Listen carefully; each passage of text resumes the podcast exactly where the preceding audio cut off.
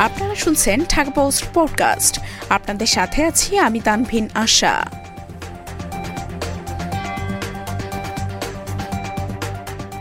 বিকাশ এজেন্টকে গুলি করে পাঁচ লাখ টাকা ছিনতাই।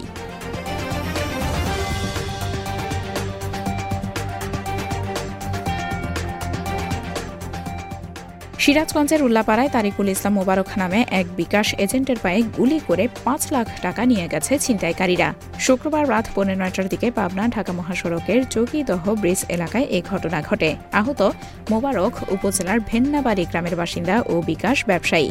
মোবারকের স্বজনরা জানায়, বিকাশ এজেন্ট মোবারক উল্লাপাড়ার বিভিন্ন ফ্লেক্সি লোডের দোকান থেকে তার ব্যবসায়িক টাকা উঠিয়ে একটি ব্যাগে করে বাড়ির দিকে যাচ্ছিলেন। তিনি চৌকিদহ ব্রিজ এলাকায় পৌঁছালে দুই মোটরসাইকেলে থাকা পাঁচ ছিনতাইকারী তার গতিরোধ করে এবং টাকার ব্যাগটি ছিনিয়ে নেয়। এ সময় মোবারক এক ছিনতাইকারীকে জড়িয়ে ধরলে অন্য ছিনতাইকারীদের মধ্যে একজন তার পায়ে গুলি করে। পরে গুরুতর আহত অবস্থায় মোবারককে উদ্ধার করে Shahid M Mansur Ali medical college হাসপাতালে ভর্তি করা হয়।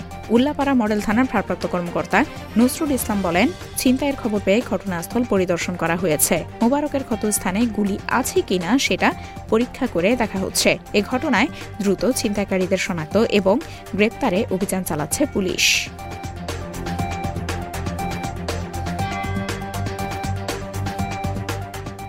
এতক্ষণ শুনছিলেন ঢাকা পোস্ট পডকাস্ট। দেশ বিদেশের সর্বশেষ খবর জানতে ভিজিট করুন W W W dot Dhaka post dot com